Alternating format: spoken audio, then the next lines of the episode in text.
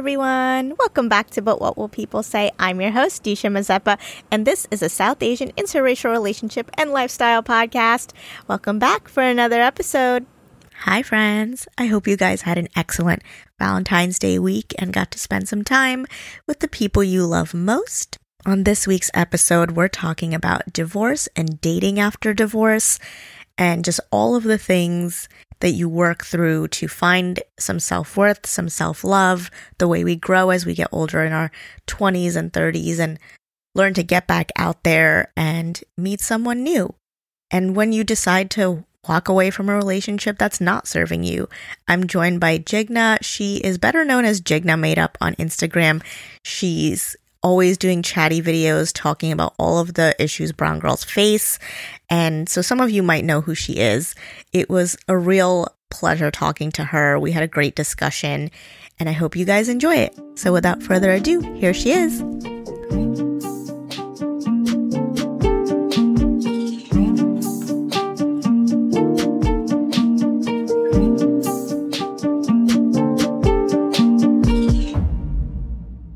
Everybody. We are here with Jigna Patel. Some of you might know her as Jigna Made Up on Instagram.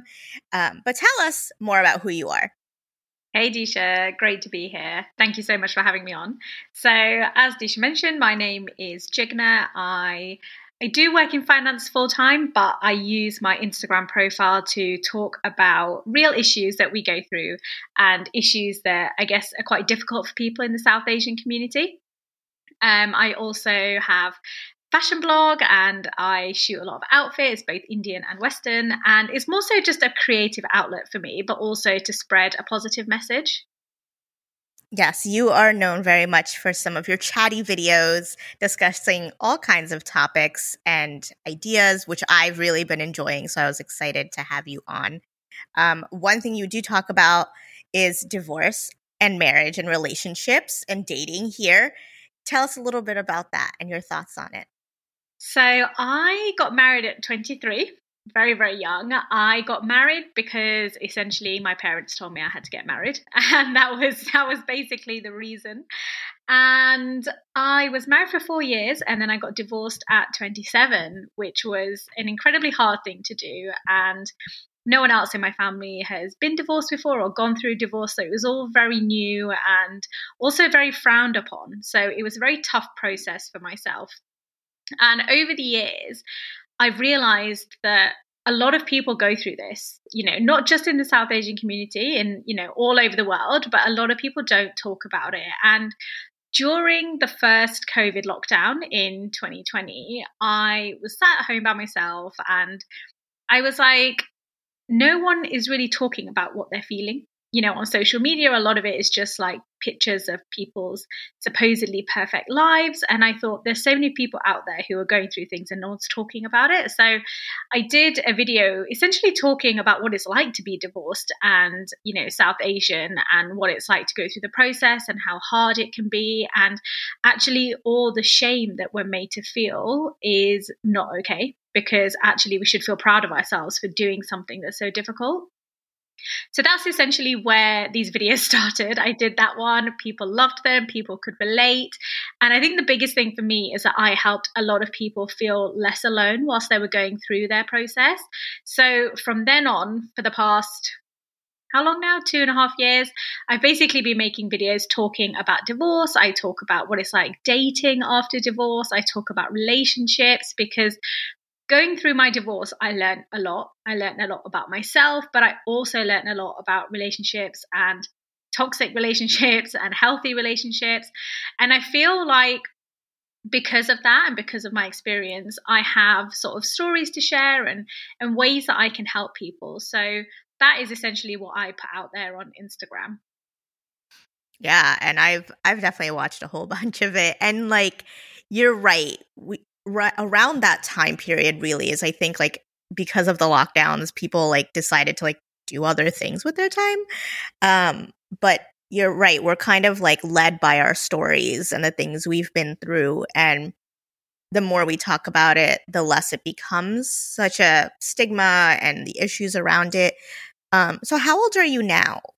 I'm now 34. I had to think for a second then. I always think I'm 32 and I know I'm, I'm 34 now.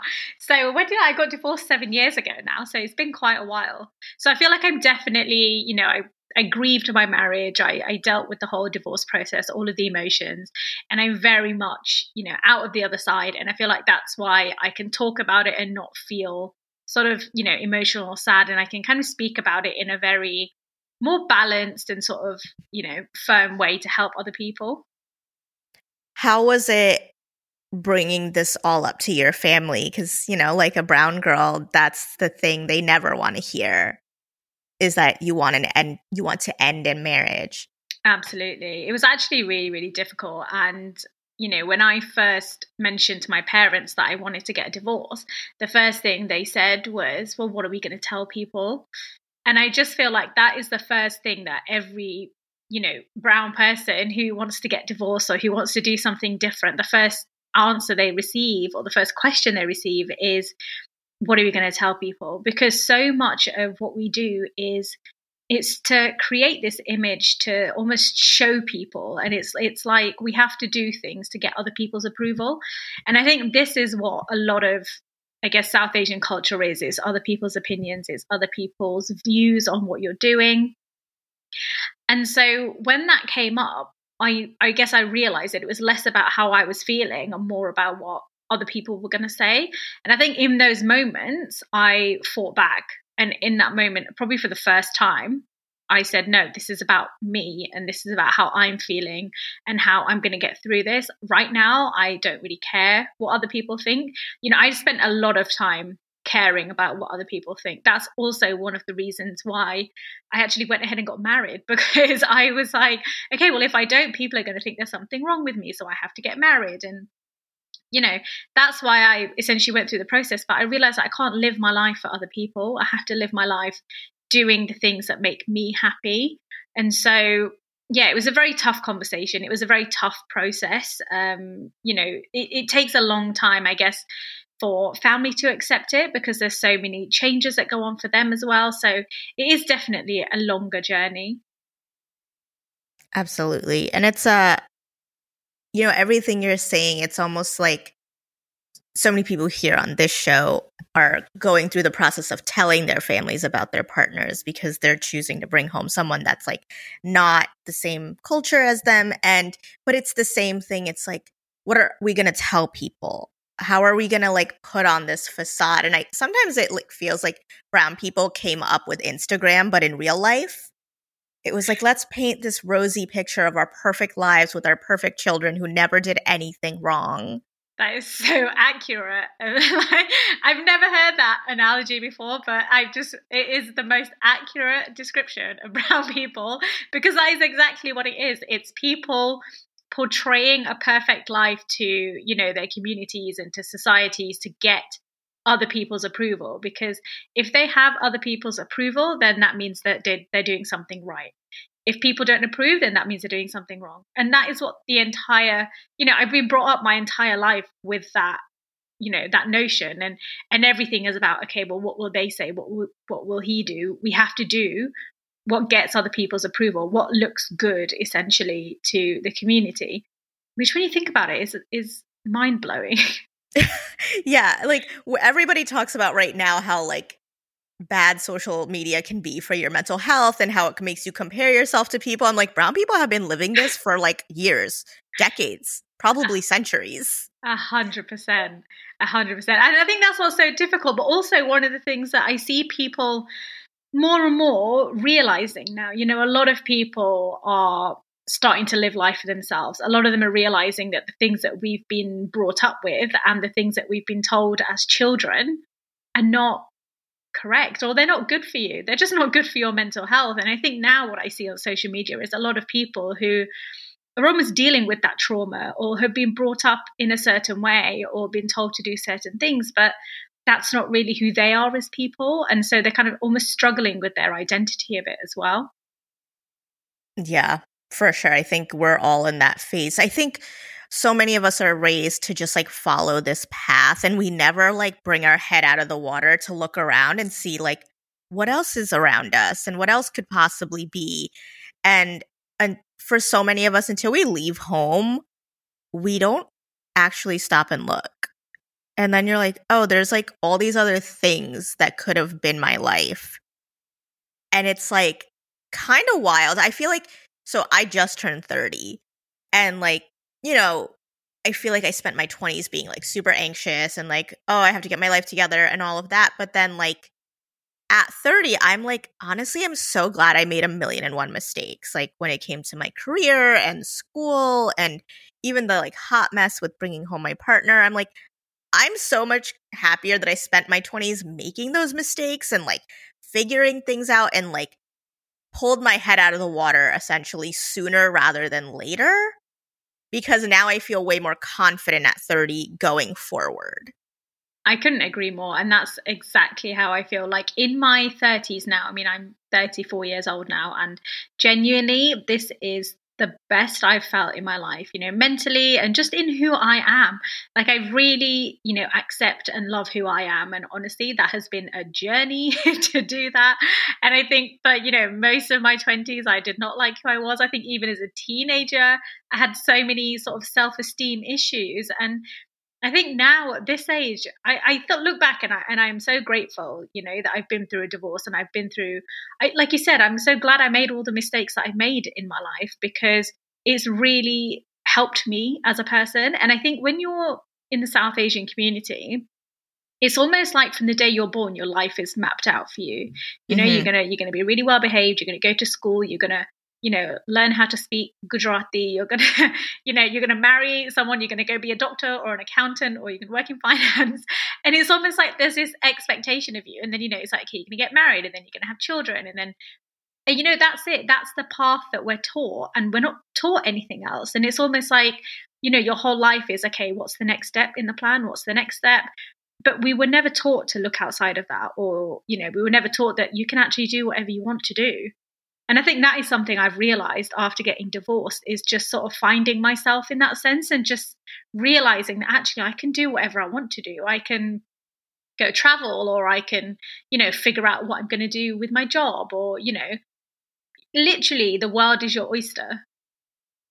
Yeah and it takes like almost like stepping back and looking at your life like stepping out of yourself which is like really hard to do i think. But having those moments where it's like I can choose right now to just like do what is quote unquote the right thing, or I can like try to step away from this. And it can be in like the smallest things. Like tomorrow, I'm leaving for a road trip to go visit one of my best friends who lives about four hours away. And this is at the age of 30, my first time essentially traveling alone. Like getting in the car and, and like I've driven there, but I'm usually with someone. I've never done it by myself. And like the anxiety that is causing me is one thing, but like just constantly telling myself, like, Disha, you've done this drive before. You can go on your own. Nothing's going to happen. And like, even if it does, like, I feel like I spent most of my teenage years lying to my parents. So it was like that anxiety of like, what if something happens? I have nowhere to fall back. Like, what if I get into an accident? What who am, what am I going to tell my parents? Whereas now my husband was like, four hours isn't that far.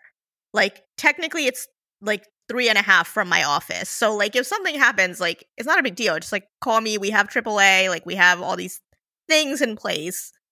And I was like, oh yeah, you're right. Like it's okay, even if like whatever. God forbid I get pulled over by a police officer, whatever. Like, it's not the end of the world. But if this was me living in my parents' house, it would have been met with just like a full on meltdown and getting torn apart by my parents.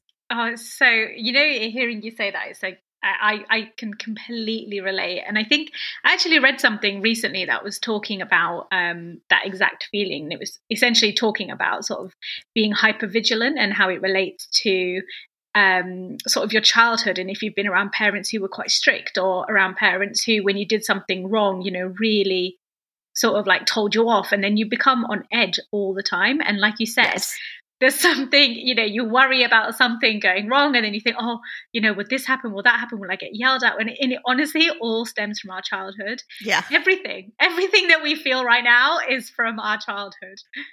Yep. And i'm like actively like i almost considered not going. I was like i don't really need to go on this trip. I just like have the days days off because i have flexibility. And i'm like no, like you have to do this. You if you don't do this right now, you're just going back into your little hidey hole. And like nothing nothing's going to happen. Even if something bad happens, it's not the end of the world.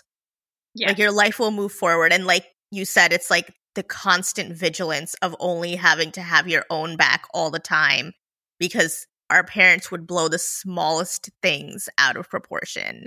Yeah, it's so true. That's that's exactly it. And I think I felt a similar way when I did my first solo trip. I've done about seven of them now since I got divorced. And I remember the first time I was going, I was really nervous. And I thought, oh, like you said, similar. What if something happens? What if something goes wrong? And, you know, and then literally I went on holiday on my own for the first time. And I have never had more fun like it is honestly my favorite thing to do. I prefer going on holiday by myself than with other people now. Like I actually just enjoy it so much and I get so many messages from people on Instagram. You know, if I go on holiday and they're asking, "Did you go by yourself? Were you scared? Were you okay? I'm really really scared to do it." And I honestly get so many of these messages and I just tell them, "Look, in order to get past that fear, you have to put yourself in that situation because that's the only way that you then realize actually it's going to be okay. And actually, if something goes wrong, it's fine. You know, it's not the end of the world. And things like that are, are what help you feel that freedom. They're like things that we never really got to experience as children, you know? Yeah. And for me, at least the strategies right now that are working are like, because it's my f- technically first time, it's like, what are all the things that can go wrong? And what can I do to like alleviate that part? And also what can i do to make myself feel better about it? So it was like technically i have done this trip without even stopping like i can have my gas tank full before i leave the house so that like i don't have to stop if i don't want to like my husband in the car threw and we have this like spray thing which is amazing i forgot what it's called but if you get a flat tire you just insert it into the tire and it fills it and inflates the tire temporarily until you can make it to somewhere you could change it it's like a can. It's like nice. 20 bucks. So useful. yeah. So useful. And I didn't even know it existed until he was like, yeah, so this is in your trunk and you have a spare like charging thing that'll like jolt your battery if it and he's like it's not going to happen you drive a jeep but like it will make you feel better that you have it and cuz like it's supposed to snow or whatever and so it's like little things like that and like packing my snacks and having my water. And I'm like, this will make me feel better until I can ease off on like being stressed about it. Yeah, and I totally agree. Like you said, you have to just if you prepare yourself and you're organized, and you know you prepare yourself for every eventuality. It it may it eases the anxiety. Yeah, and the more you do it, I imagine I will just like ease off of the over preparedness. hey, do you know what? I'm all about being over prepared, so it's fine. You go for it. Yeah, right. Got my first aid kit as if I'm gonna like fall into a ditch. It's like a one highway road. Like I don't even have to get off the highway. Well, you know what? You, have literally prepared for everything, so I think it's gonna go yeah. great. exactly. I'm like quietly a prepper in my head, and I didn't know until this week. I love it. I'm a massive prepper, so Love that. But getting back to you and what we were talking about, um, you have been divorced for a while, and the one thing you talk about is dating after divorce. So, how has that been different? Do you feel more confident now? Did you date before you got married? Uh, I don't know if I can call it dating before I got married because I was so young and. I was in university and, you know, I dated people in university. But I just kind of feel like when you're like 19, 20 years old, like, is that, can we even call it a real relationship? Because it's just so young. And I just think at that point, you know, I was in relationships. I just didn't really know who I was as a person. Um, so not i guess yeah i wouldn't really call it dating much but i did have relationships. And then after my divorce um i dated and it was a process. Like getting yourself mentally ready to put yourself out there again is tough. And i always say to people you have to take all the time that you need to heal, to get through your divorce, to get over your divorce, to deal with those emotions, to build your confidence. Because if you're dating and you have low confidence, it can really affect your self esteem even more because if someone, you know, doesn't reply to your messages or someone ghosts you or you feel rejected that can really affect your self-esteem. So i also you have to take as much time as you need to feel sort of mentally in a good place again. And i feel like i did that and i did date and there was always a question. And i always get asked this on instagram. People always ask me when do i tell someone on a date that i'm divorced. And that is something that i struggled with as well initially. And i had to think oh god do i tell them on the first date? Is it the first thing that i speak about? But then over the over time i, I kind of realized why am i feeling the need to say this as the first thing when i meet someone as if it's like some label on my head? It's not a label. It's something that i've been through in my past and it's not my entire being. So you know over time what i realized was that you know, as you have conversations about relationships and past relationships and things you've been through, then I would bring it up in conversation. And if the person that I'm with no longer wanted to see me again, that's fine. And that did happen. There were there were, you know, I went on dates with people, I mentioned that I'm divorced and I never heard from them again. But for me, that just proved that they were not the right people for me. There are a lot of people out there who, you know, I've spoken to and you know, I mentioned that I'm divorced and they don't care they really don't care. They see it as, oh, well, you know, that's amazing because, you know, it's, it's a really hard thing to go through. So you must be really strong. And there are people out there who will recognize that. But I think one of the best things about, I guess, dating after divorce is that like I said earlier, I felt like I just really understood so much more about relationships and I really understood more about myself as well. And these are things that I'd worked on. You know, for example, what do I need in a relationship? What am I looking for? Things that, you know, make me feel safe and secure, recognizing what a toxic relationship is so you can stay away from it. And I think these are all things that I've learned post divorce and in my 30s. And I'm really grateful because it does make dating a bit easier. Yeah, I think like there is a point, and I I really think it just comes with time and like a little bit of life experience where like you just have to accept yourself for who you are and where you're at. And like if somebody else can't do that, they're just not the right person for you. I totally e- agree.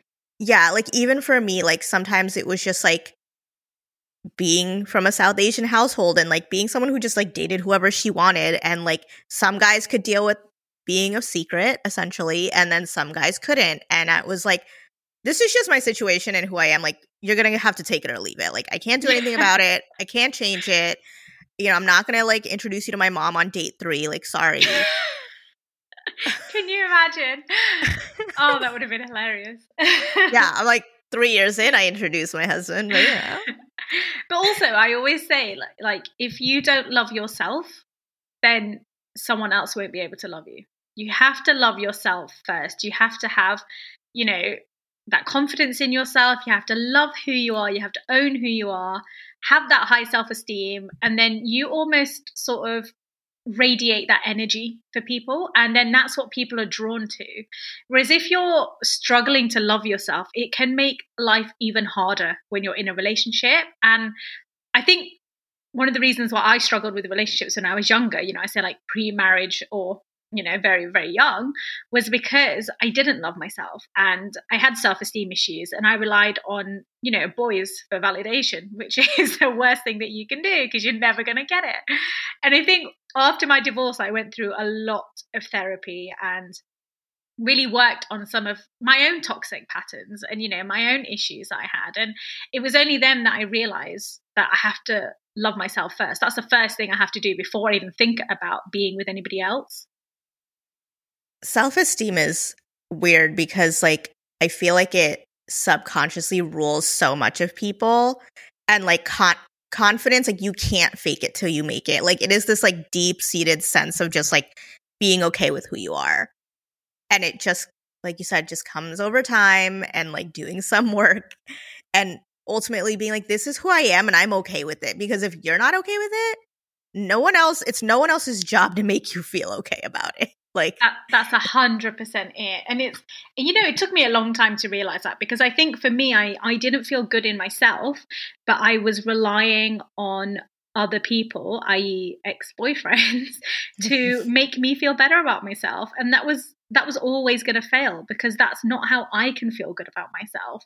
And I think when you do get to that point in your life where you're so happy with who you are as a person, you own it and you're like, yeah, this is who I am. I love who I am.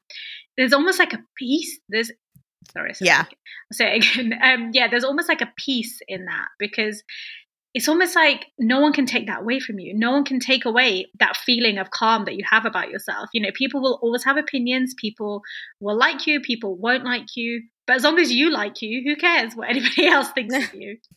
Pretty much. Yeah, they can't take it away. Like no amount of like saying something mean on a date or ghosting you or like breaking up with you is going to shake that part of yourself that's like nope, we're good. It's fine. Like 100%. and not in like a it's fine like the building's burning, like it's actually fine.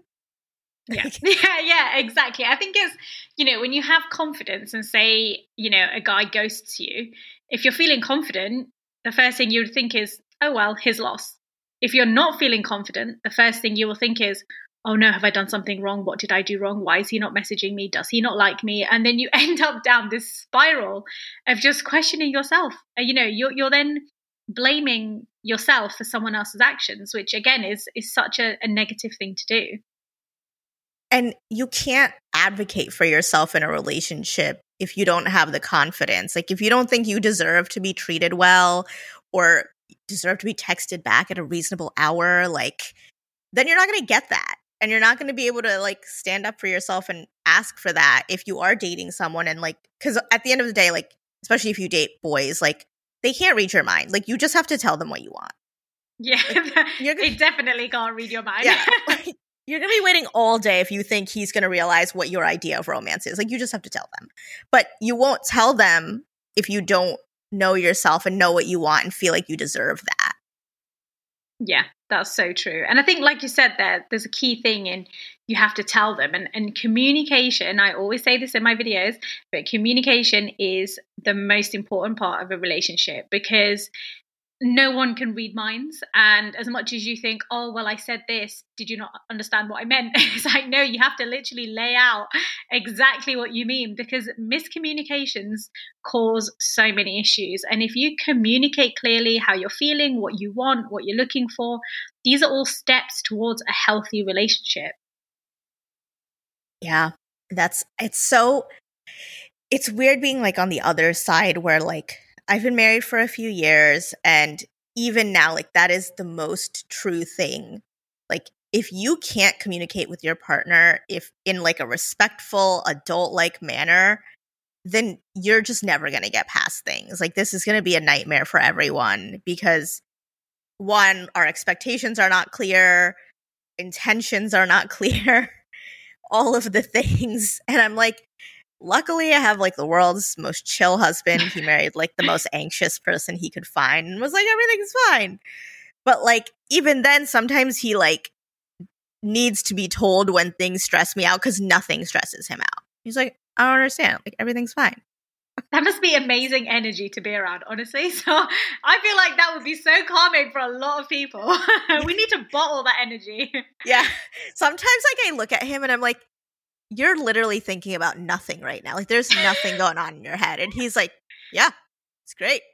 And I'm like, how wow. do you do that? I, I, feel like these are the levels that we need to get to. like this level of just peace and just nothing matters. Must be must feel amazing. Right? I'm like, if I could get even halfway to that level of chill, I I think it would be life changing.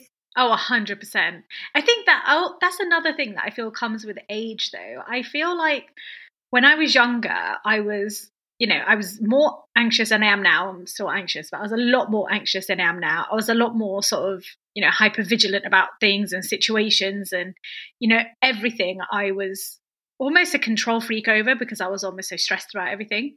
Whereas I just feel like now I'm sort of getting to that place where it's like, okay, well, you know, if that happens, it's fine. We'll figure it out. You know, we'll figure it out along the way. And I think that is something that uh, maybe comes with age, maybe comes with life experience, but I guess it's something that it does it does help you feel more, I guess, at peace. It's probably a confidence factor too, because knowing just like it'll be fine, we'll figure it out.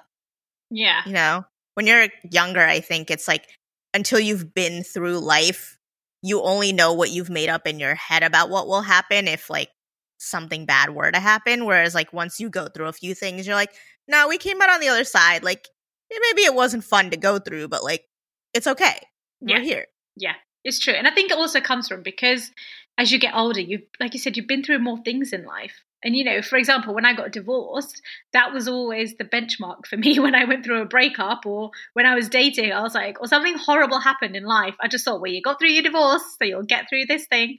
And I think it's it's that, isn't it? It's it's you know, you go through more things in life, and it just gives you that reassurance that you need.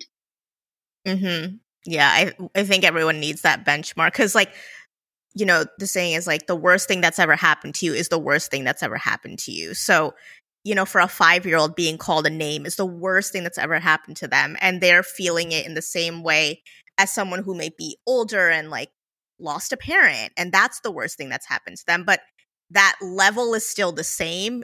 It just changes that benchmark as you get older and you go through life Yeah. so then you can handle more things because suddenly being called a name is no longer the worst thing that's happened to you. Yeah, absolutely. I think when you're younger and something like that happens, you think your whole world is falling apart. Or when you go through your first sort of heartbreak and you you know your first breakup and you think I'm never going to get over him. I'm never going to get past this. I can't live without him.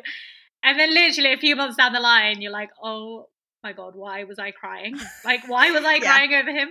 Um, and I think honestly, again, it's like the same thing. You get over a couple of, of you know relationships and you get through a couple of breakups, and then you remember next time it happens. No, it's okay. You will get through it, even when you feel like you won't. You will. Yeah, I think like that's where Taylor Swift is way too relatable because we all just aged with her. So like that first album, we're all devastated over a boy, and then like now we're at like Taylor Swift who doesn't give a shit about anything. like we have all grown up listening to her music and aging with her. It's so true. It's so true. I remember, um, you know, one of her, I don't know if it was her first song or one of her earlier songs, the Love Story one, which is also like, you know, the Romeo Yeah. and whatever one. I thought, oh, yeah, like it was so also like, you know, airy fairy back then, loved it. And now we're all just like savage Taylor. Yeah. That that girl's dead now. yeah, yeah. she died a death a while ago. yeah, there's no more teardrops on my guitar. exactly. Taylor can't come to the phone right now. Uh, I feel like that's probably why she's so relatable. It's like that era that if you grew up with her, you just everything related because she's the same age as most of us. yeah, a hundred percent. So true. but you talk a lot about like a bit of anxiety that I think like it just seems like as a whole community, like if brown girls had a hive mind, we all have anxiety. And I'm like, something needs to change where all of our status quo isn't just like forever anxious. And, like, Yes, we get older and it definitely like ebbs away. Like now I would say like I probably am not anywhere near as anxious as I used to be. But at the same time, I'm like, there's like that baseline that seems like it's too high of like stress. Um, have you had any strategies that work for you to help manage that? I have a couple of coping mechanisms actually when I'm having, you know, a really sort of anxious day or I'm feeling really anxious. Um, and I think over the years, I've almost gotten used to it. So I know what works for me. So, for example, one of the things that I do is making sure I leave my apartment. So going outside for a walk, going to the gym, getting moving, because when I feel anxious, all I want to do is just sit and mope. And I just want to sit and watch TV under my blanket. And I just want to sit there and sit almost in this sort of anxious squalor. Whereas over the time, I've realized if I just get myself outside and I go for a walk for half an hour, I will come back feeling better. And I will come back feeling, you know, a bit more positive or just a bit happier. It will just help my anxiety feel a bit calmer. Um, so that's one of the things that I do. The other one is like I love food. So any of my comfort foods, if I'm feeling anxious, I'm like, okay, you know what? I'm going to treat myself. I'm going to, whatever I want to eat, whatever makes me feel good, I'm going to do that. And essentially, it's all about self love. You know, I love taking baths. So, you know, I will run a hot bath. I will sit there. I will listen to music. I will just be almost in a Zen space because, again, that really helps my anxiety. And I think over the years, I've realized all the things that I like doing or all of the things that make me feel happy or at peace and they essentially are what I will draw on when I am feeling anxious. Those are all good strategies. And there's nothing a walk can't fix. Literally, put some music on. Yeah, put a funny podcast on, put something on, and just go escape. And honestly, it is just, I love it. Now I go for walks and I think, okay, this is my time to myself. I'm going to listen to a podcast or I'm going to listen to some music. And I just get to, you know, put my phone away and I get to just be with me you know for an hour or so and and I love it and I see that as like my sort of protected time.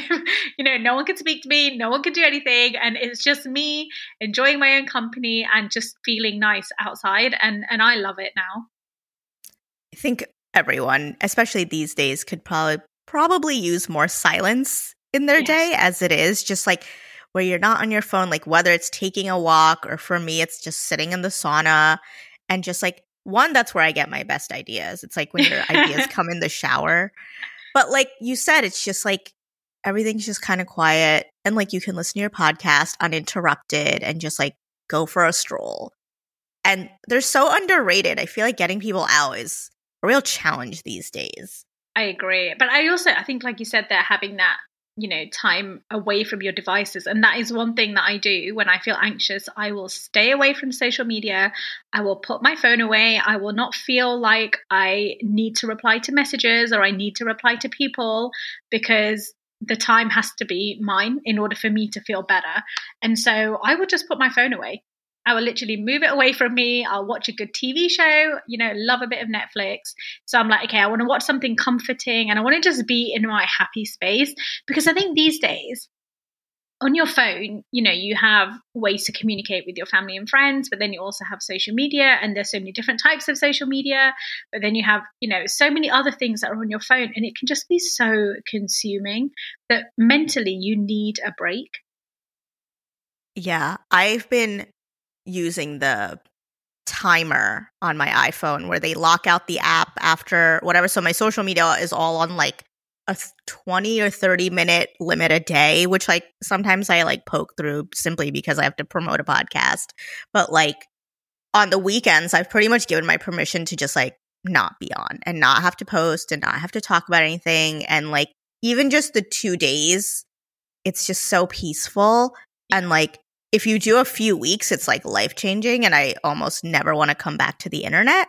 I I agree with you. I um I recently went on holiday to the Philippines, and you know there's I had no data there, so I had no sort of like you know 4G 5G data, and Wi-Fi is very scarce over there. And when there is Wi-Fi, it doesn't really work very well. So essentially, I couldn't really use my phone for like three and a half weeks, and oh, it was bliss.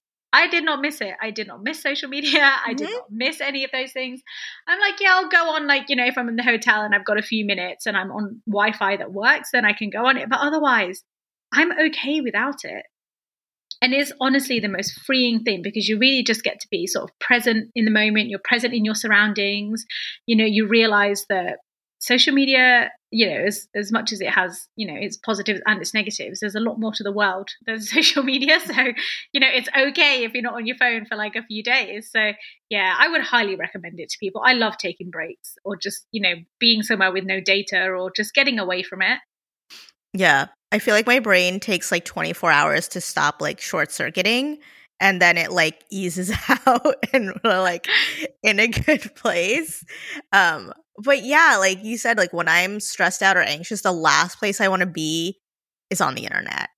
Yeah. and like this is somehow only making it worse. And like i can't explain the mechanisms of any of it but i just know when i'm not on it i'm real happy. And like you said like we all survive. Like i grew up i'm sure you did too where it, there was a time before social media. Like you had the internet, but it was like that dial up AOL like buddy list. You know? I miss like, those days. Yeah. Honestly, I've been going through like a a throwback kick with my music of listening to like my old like early 2000s alternative rock like Panic at the Disco and All Time Low and just like Good Charlotte.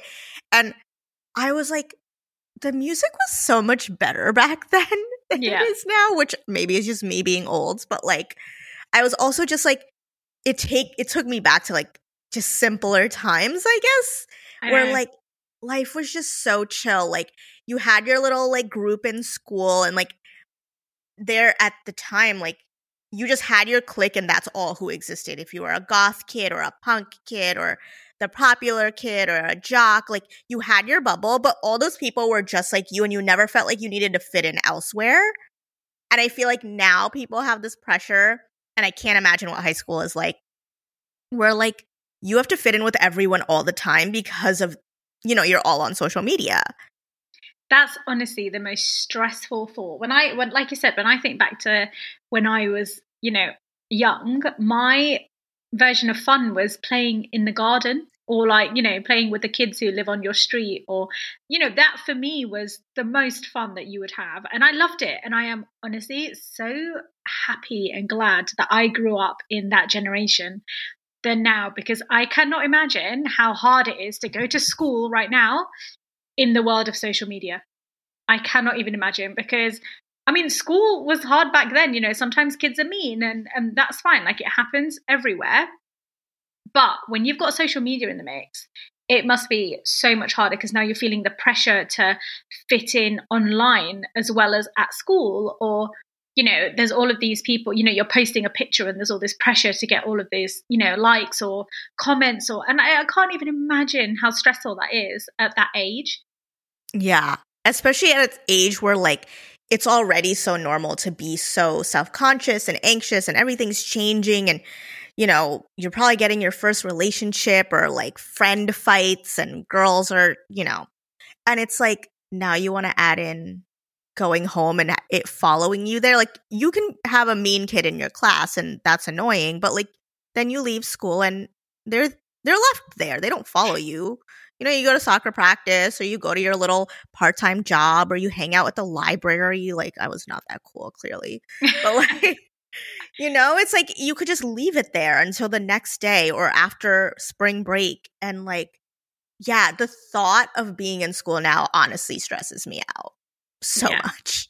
I think I think it's it's so stressful because okay, so we see the impact of social media on mental health, you know, with people our age, but when you're a child, and like we were saying earlier, all the anxiety and, and things that we feel now were all stem from our childhood because the, the things that you go through in your childhood is essentially what influences how your brain develops. Now, being a kid in school in this world of social media, I can't even imagine the long term impact that this is going to have on them as people. Mhm. And, you know, in 20 years' time, it, it scares me to think, well, where is this generation going to be? You know, with the with the impact that this is going to have on them. Yeah, and like every generation adapts, but I do wonder, just like you, like what's gonna happen because, like, you know, we talk about how like if you turn on the news, the world is ending, but then if you look around, everything's fine. So you have like that contrast point. And I have a lot of cousins that are much younger than me, and even telling them because they grew up in a world where there's always been the internet, like, and telling them that social media is not real, it doesn't register at all. Like they don't believe you. They're like like they're like, "Yeah, okay, yeah," but like not really. Cuz when we were in school, it was like whatever school you were in, that was your reality. It wasn't compared to like all the other high school kids in the country. It was just your school and your community. And so like when you left that, you still had a comparison point. But now it's like everything all at once. Yeah. And I'm like, I don't know how you guys do it Yeah. and then they threw in COVID, and half of them like got like fake school for a few years, and I was like, I don't know what this is. Like, I listen. If you give any high schooler a computer to do their work, they're just gonna Google everything, yeah.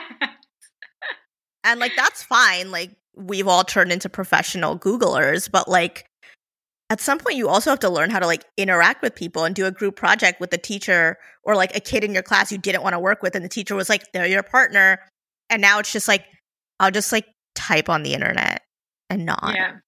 It's crazy. I remember when I was in school, I think there was one computer, or maybe like two or three, in the whole school. And that was in like the library. There was no, you know, there was no Googling, there was no nothing. It was almost like go find a book and see if that says anything or like use know, the card catalog yeah or go ask your teacher or you know figure it out and that was essentially how we learned and we grew up there was there was no even at university you know we didn't have like obviously we had laptops that we did assignments on but it was a different way of teaching you know now everyone's lectures are online or you know they can access everything online and it's just it's a completely different i guess way you know of how yeah. it was for us and I remember when I was a kid, I forgot what the app was called, but like Facebook was just becoming a thing and some new website has had come up where you could post your own personal link and people could anonymously leave comments and messages for you in there. And that was when the first dark side of the internet showed up because suddenly like the keyboard warriors showed up for the first yeah. time. I remember having this link and all the kids in my high school were doing it and that's when you could hide behind a blank screen and say whatever you wanted to someone. And through all the like nonsense bullying and mean things that happened in school, but like you got over it. It was like minor shit. It was like you have ugly shoes. I'm like, all right. You know, like you have bad teeth. Okay. But this was the first time where when they got to hide behind a screen, people became real nasty real fast. Yeah. And I remember thinking like, oh, this isn't good. Like no, I don't like this. And like most people were nice, but those handful of mean messages were just like a different level. And I feel like we have now accelerated to a point where like literally people have fake accounts just so they can go around trolling people. Yeah.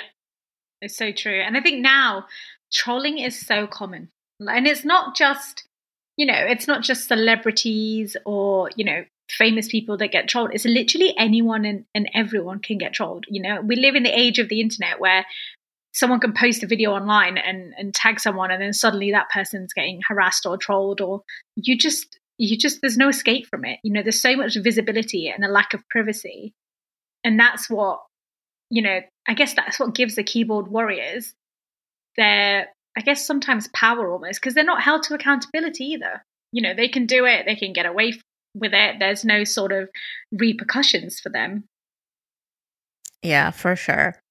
And now that we've gone down this tangent for like 20 minutes, um, but you know, do you feel like because, like you were saying, like there was a time where we didn't have the internet, do you feel like it has really impacted dating now? Because a lot of people meet on apps, and I don't know how you've been meeting people, but here at least that's pretty much how everyone I know meets. And then you find their Instagram, then you stalk them, and suddenly you know all these things about someone that suddenly they can't reveal to you when they're ready.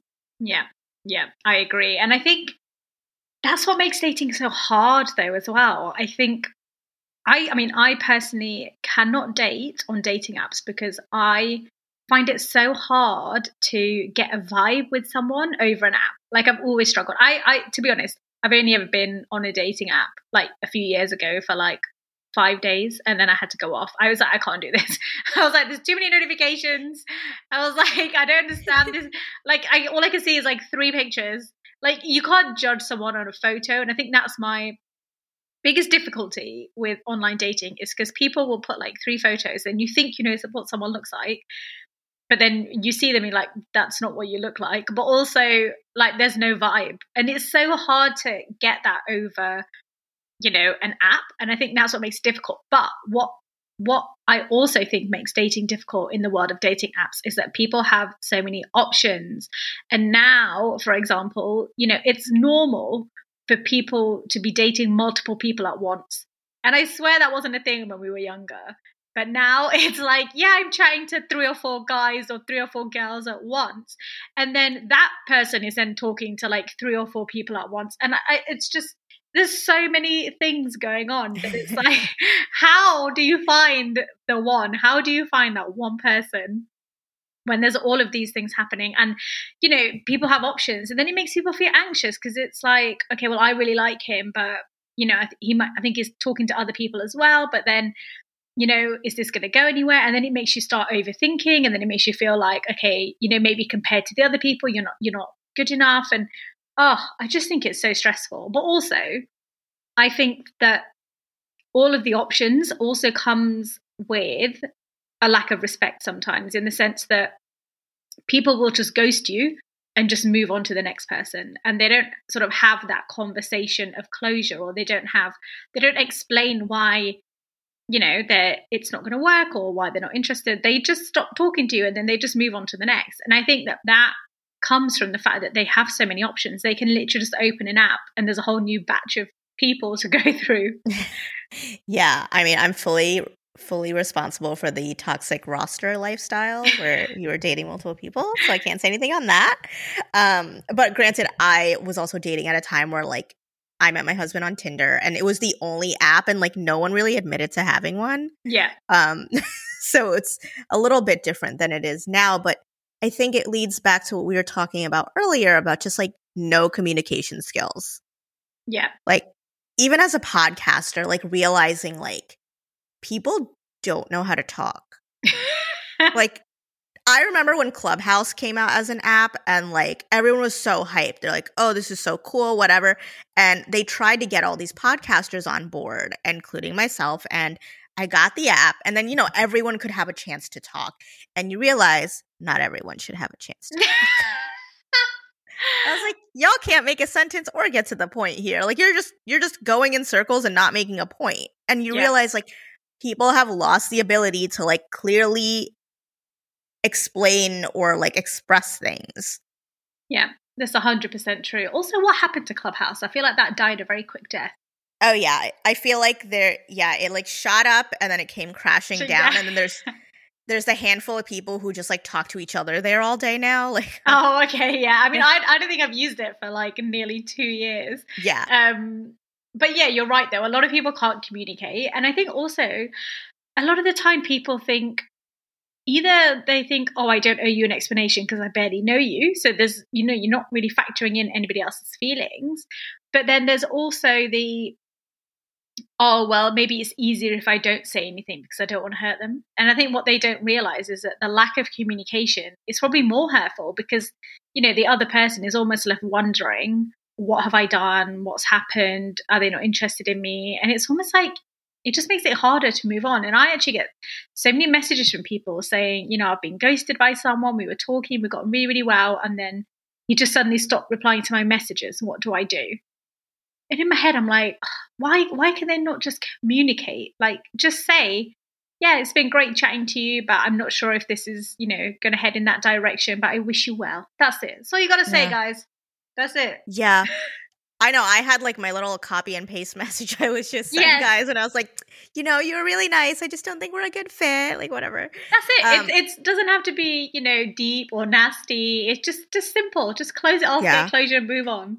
But you know, I think there's an a little bit of like not wanting to close the door because yeah. I was always the kid who would if a guy would try to ghost me or I felt like things were fading, I would just straight up ask them, be like, hey, are you not feeling this anymore? Because just like, let me know and I'll never text you again. Like, I just need to know.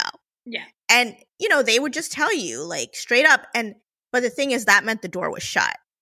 Yeah. You know what I mean? It was like, all right, delete his number, move on with your life. Like, it's fine. But I think a lot of people are scared of actually truly closing the door. Because if you just stop responding you can always come back later and give some like fake response about like oh sorry life got so busy. I'm like life's not that busy. Relax. Relax. That's so true. You're right actually i never even thought of it that way but you're right people want to keep their options open.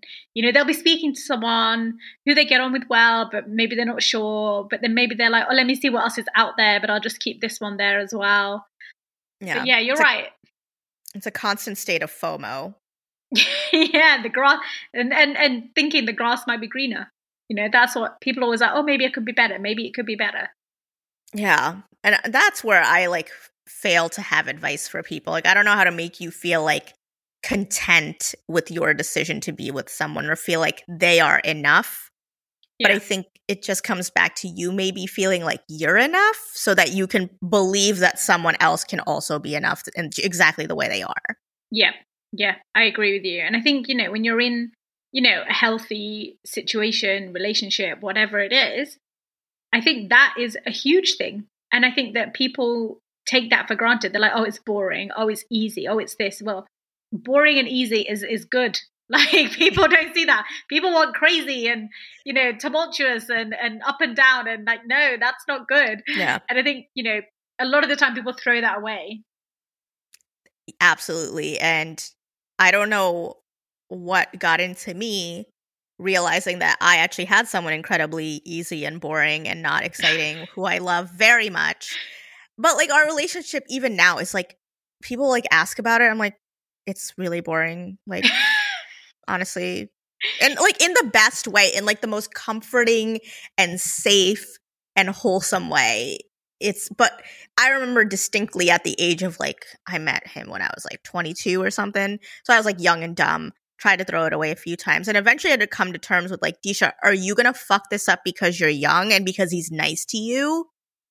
Or and like, oh, what if there's something else out there? It's like, look at what's right in front of you. Yeah. Stop being an idiot. you know? And like I really had to like have this thought with myself because it's like when you're as young as I was, there was a lot of like, don't you want to see what else is out there? Don't you want to see what else is out there? And I'm like, but there's nothing wrong with him. Like he's great. Like awesome dude, you know? And it, now it's been almost 8 years, but like I it's like when you're young you don't realize it and like you said people will just throw it away cuz they think it's not exciting and I think Yeah. going back to the internet it makes you feel like if your relationship isn't this like roller coaster ride all the time. I'm like that's exhausting. and it's not want that. reality yeah it's not reality like honestly the boring that you described is what we should all aspire to because that is like that is the level of peace and no drama and you know simple and it's the small things i think this is what people look for they look for like grand you know grand gestures in relationships and they look for all of these you know over the top things and it's like no just the everyday coming home to your partner having someone to speak to about your day having someone there to comfort you like these are the things that are like priceless and these are the things that we should be looking for Yeah, for sure. I mean, I can't stress that enough. I feel like everyone talks about the red flags in a relationship, but then it's even easier to ignore the green flags because they're not as exciting. Like red flags, it's like, oh, he's verbally abusive. He's lying to me. He's cheating on me. Like he's being manipulative. But I'm like, do you even know what the green flags are to look for? I totally agree. I actually did a video on this recently because I was thinking the same thing. I thought all we talk about is red flags. Everyone's always talking about, oh, is it a red flag? He did this, it's a red flag. Is that a red flag? But then I think, well, do you know what the good stuff is? Like, do you know how to recognize the good stuff? And a lot of people don't. And that's actually why I did a video on it because I thought, all right, guys, these are the green flags. You need to recognize these because if you've got, someone's got them, then you need to hold on to that person. What are some of them? Um, oh, good communication. Honestly, I know I bang on about communication, but that is the best one.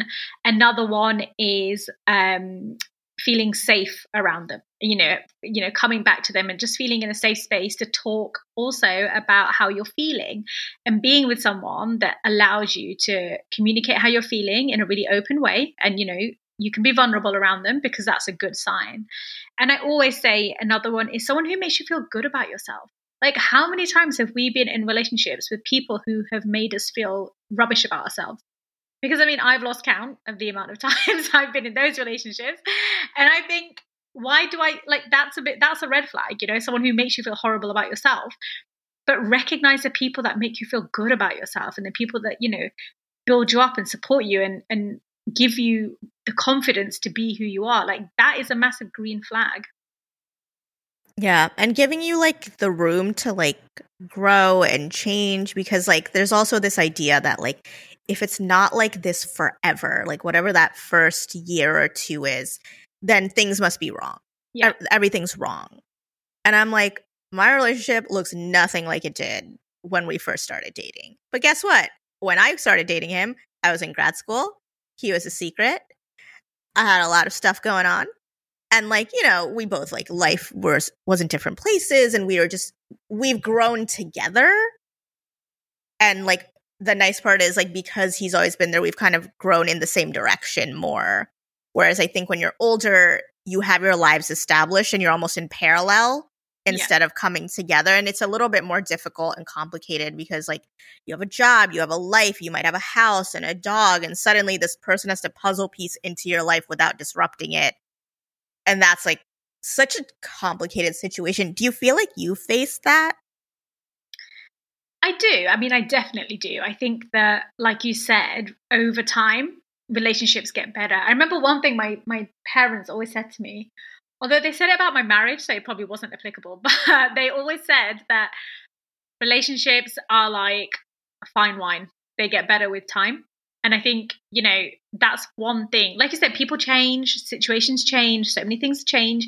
You will not be the same people now that you were a year ago, two years ago.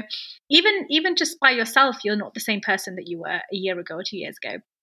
But what I think is that with that time, you know, comes more of an understanding, comes more of a respect, comes more of a, you know, you get to a place where you're more comfortable with each other. And I think, like you said, it just gets better with time. And I think those are those are good things. You know, your relationship is never going to be the same as it was when you first met or first started dating. Like people are not like that. Relationships are not like that. That's not reality. But I think that there's absolutely nothing wrong with it changing either.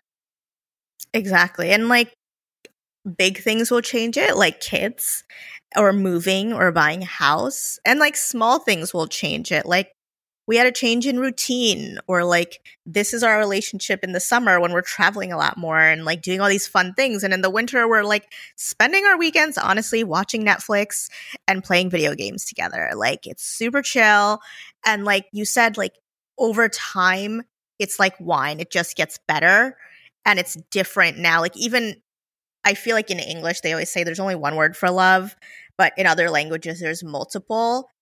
And so I wish I had the words to describe like the love we have now compared to when we started because even though it's so different, it's like so much better. Yeah.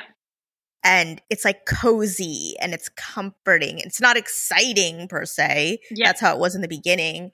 But it's like a warm blanket and a hot cup of tea and i'm like this is good.